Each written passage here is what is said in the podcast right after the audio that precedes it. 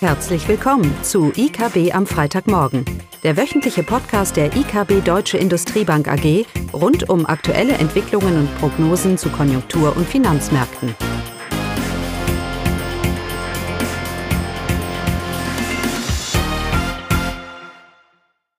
Hallo und willkommen zum IKB am Freitagmorgen. Heute mit Karolin Vogt und Eugenie Wiebe. Ja, dann fangen wir gleich an. Diese Woche war weiterhin geprägt durch den Coronavirus, wenn auch aus Sicht der Anleger in dieser Woche das Virus offenbar an Schrecken verloren hatte, insbesondere an den Aktienmärkten, nachdem eben auch Meldungen kamen, dass die Zahl der Neuinfektionen rückläufig waren. Aber die Lage bleibt da weiterhin fragil. In diesem Umfeld ist der DAX nach oben geklettert, hat die Marke von 13.700 Punkte erreicht und damit auch sein Allzeithoch. Und insbesondere die Branchen oder die Aktien, die insbesondere ja einen auf den Deckel bekommen haben mit dem Coronavirus, die haben sich dann auch wieder erholt. Und das ist insbesondere der Sektor der Automobilindustrie. Die Lage bleibt aber fragil und je nach Datenlage wird es hier auch immer wieder zu Kurskorrekturen und Kursvolatilitäten kommen. Eben, wie gesagt, nach Datenlage. Grundsätzlich stellt man sich darauf ein, dass im ersten Quartal die Wirtschaft auch langsamer verlaufen sollte, insbesondere in China. Selbst das Institut für Finanzen und Entwicklung, das chinesische Institut, geht mittlerweile davon aus, dass auf Jahresbasis das Wachstum um 0,1 Prozentpunkt gedämpft werden dürfte. Das wäre natürlich schon ein erheblicher Einbruch für die chinesische Wirtschaft. Statt 6% hätten wir ein Wachstum von 5%. Und wie schon im letzten Podcast auch gesagt, hätte das natürlich Auswirkungen auch auf die Weltwirtschaft, weil eben China einen wichtigen Wachstumsbeitrag von 30% liefert.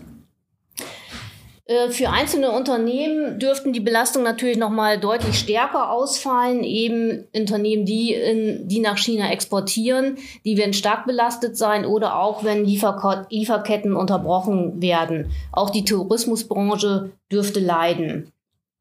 In diesem Umfeld schwächelte der Euro-Kurs gegenüber dem Dollar.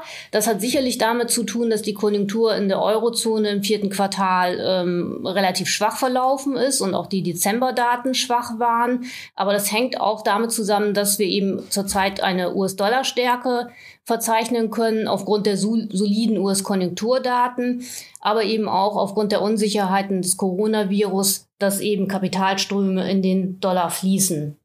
Ja, zur US-Konjunktur, die läuft weiterhin solide. Wir hatten letzten Freitag Arbeitsmarktdaten, die waren weiterhin sehr robust, auch wenn die Arbeitslosenquote leicht auf 3,6% angestiegen ist, ist das weiterhin ein guter Wert und historisch weiterhin sehr niedrig. Die Stimmung der mittelständischen US-Unternehmen hat sich leicht aufgehellt im Januar, nachdem es einen Dämpfer im Dezember gegeben hat.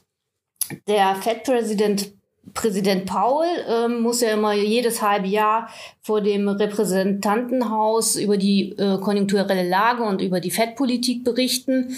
Auch der ist recht zufrieden mit der US-Konjunktur und sagte, aufgrund des Coronavirus sieht er es aktuell nicht an, dass eine Neubewertung der US-Konjunktur stattfinden sollte. Wie gesagt, auch so sehen wir die Situation auch. Man muss erst die Datenlage abwarten, wenn im Januar, Februar dann sich in den harten Daten tatsächlich die Folgen zeigen, dann kann man eventuell abschätzen, welche Folgen das auch für die Weltwirtschaft haben sollte. Die US-Wirtschaft, die ja sowieso nicht so einen hohen Offenheitsgrad hat wie die deutsche oder die europäische, sollte da auch deutlich weniger betroffen sein. Wir gehen also weiterhin Wir halten an unserer US-Konjunkturprognose fest fürs laufende Jahr, gehen weiterhin rein konjunkturell bedingt von einer Verlangsamung des US-Wachstums aus, die sich dann leicht beschleunigen könnte. Rezessionsängste haben wir nicht und Rezessionsgefahren sehen wir damit auch nicht für die US-Wirtschaft. Zur Fed noch, auch hier die Inflationsraten sind leicht angestiegen, aber bleiben im Rahmen, sodass sich auch durch die Inflation in den USA kein Handlungsdruck für die Fed ergeben sollte.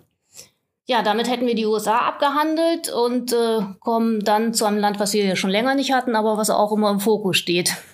Genau, es geht um die UK. Ja, die britische Wirtschaft stagnierte im vierten Quartal, nachdem das BIP im Quartal davor um 0,3% gewachsen ist. Für Nullwachstum sorgte vor allem deutlicher Rückgang der Industrieproduktion. Die Firmen haben um 2,5% zum Vorjahresquartal weniger produziert, aber auch der private Konsum und Investitionen sind schwach ausgefallen. Ja, der bevorstehende Brexit hat im letzten Jahr für viele Unsicherheiten gesorgt und die Wirtschaft belastet. Insgesamt ergibt sich für das ganze Jahr ein BIP-Wachstum von 1,4%. So, nun hat Großbritannien die EU Ende Januar verlassen, was aber nicht bedeutet, dass damit auch die Unsicherheiten und Risiken verschwunden sind. Es geht jetzt vor allem darum, ein bilaterales Handelsabkommen zwischen Großbritannien und der EU auszuhandeln. Es gibt eine Übergangsphase bis Ende des Jahres und in der Zeit soll dann der Status quo erstmal beibehalten werden. Und gleichzeitig soll die Zeit dazu genutzt werden, die Austrittsmodalitäten zu klären. Grundsätzlich gibt es die Möglichkeit einer Verlängerung dieser Übergangsphase. Aber der Premierminister Johnson zeigt sich optimistisch, alle bestehenden Fragen bis Ende des Jahres klären zu können und hat erstmal eine Verlängerung ausgeschlagen. Ja, es gibt verschiedene Lösungsmodelle für ein bilaterales Handelsabkommen, auch durch Beispiele der bereits existierenden Vereinbarungen mit anderen Staaten, wie zum Beispiel kanadisches Freiheitsmodell oder norwegisches Modell.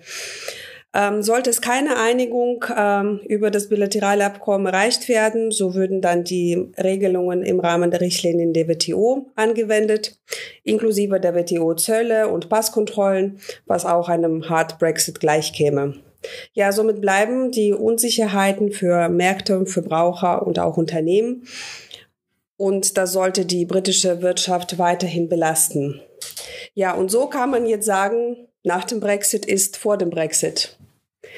Ja, letzten Freitag ist auch das Deutsche, heute ist das deutsche BIP rausgekommen. Gab es Überraschungen? Ja, es gab, also zumindest für uns gab es Überraschungen. Es wurden die Quartalsdaten für das vierte Quartal gemeldet. Das Jahreswachstum war ja schon bekannt oder wurde schon bekannt gegeben. Das belief sich 2019 auf 0,6%. Das wurde heute auch bestätigt. Aber man hatte dann doch fürs vierte Quartal mit einem Mini-Wachstum gerechnet, wir zumindestens. Und ja, das ist nicht gekommen. Die deutsche Wirtschaft ist im vierten Quartal stagniert. Das ist für uns schon eine leichte Enttäuschung. Es gab schon in den letzten Tagen eine leichte Verunsicherung, wie das vierte Quartal laufen sollte, weil eben die Dezemberzahlen in Deutschland sehr schwach verlaufen ist. Wir hatten eine extrem schwache Industrieproduktion, Einzelhandel hat enttäuscht und auch die volatile Bauproduktion ist negativ verlaufen, deutlich negativ verlaufen. Das ist nicht so dramatisch, das ist eher witterungsbedingt.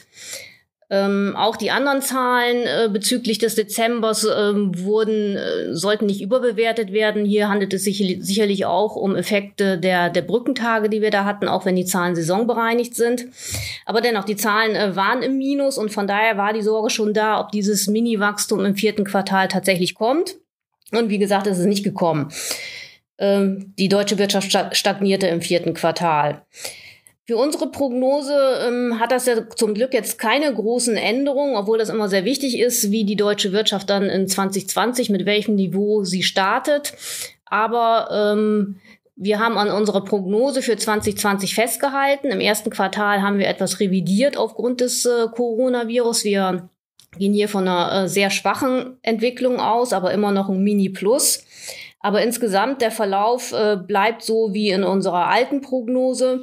Und damit hat sich auch insgesamt unsere Prognose für 2018 hat sich nicht verändert.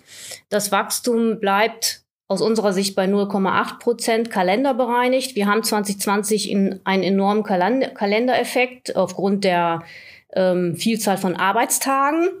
Und das wirkt sich mit 0,4 Prozentpunkten, 0,3 Prozentpunkten aus. Das weiß man noch nicht so genau. Also Kalender unbereinigt liegen wir dann bei 1,1 oder 1,2 oder 1,1%. Ja, im vierten Quartal gibt es noch keine Detaildaten, aber das Statistische Bundesamt hat schon mal gesagt, dass im Grunde alle Komponenten, die im dritten Quartal ja noch recht gut gelaufen sind, dass es hier doch eine schwache Entwicklung gab, also auch beim privaten Konsum und Staatskonsum, Investitionen, waren auch nur schwach, außer Bauinvestitionen, die laufen weiterhin gut. Und der Außenhandel hat zudem enttäuscht. Nach Erläuterung des Statistischen Bundesamtes sind die Exporte gesunken und Importe leicht gestiegen. Also von daher wirklich ein enttäuschendes Bild im vierten Quartal. Wie gesagt, wir rechnen dann mit einer leicht moderaten Verbesserung in 2020. Aber das grundsätzliche Problem in Deutschland, das bleibt, das ist die ausgeprägte Industrieschwäche, was wir jetzt auch im Dezember ja leider nochmal gesehen haben.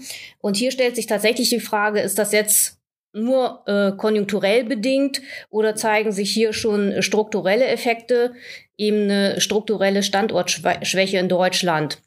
Und mit diesem Thema, was wir hier auch schon öfters thematisiert haben, werden wir uns aber in den nächsten Wochen noch detaillierter befassen und dann auch darüber berichten und das hier im Podcast als Thema haben.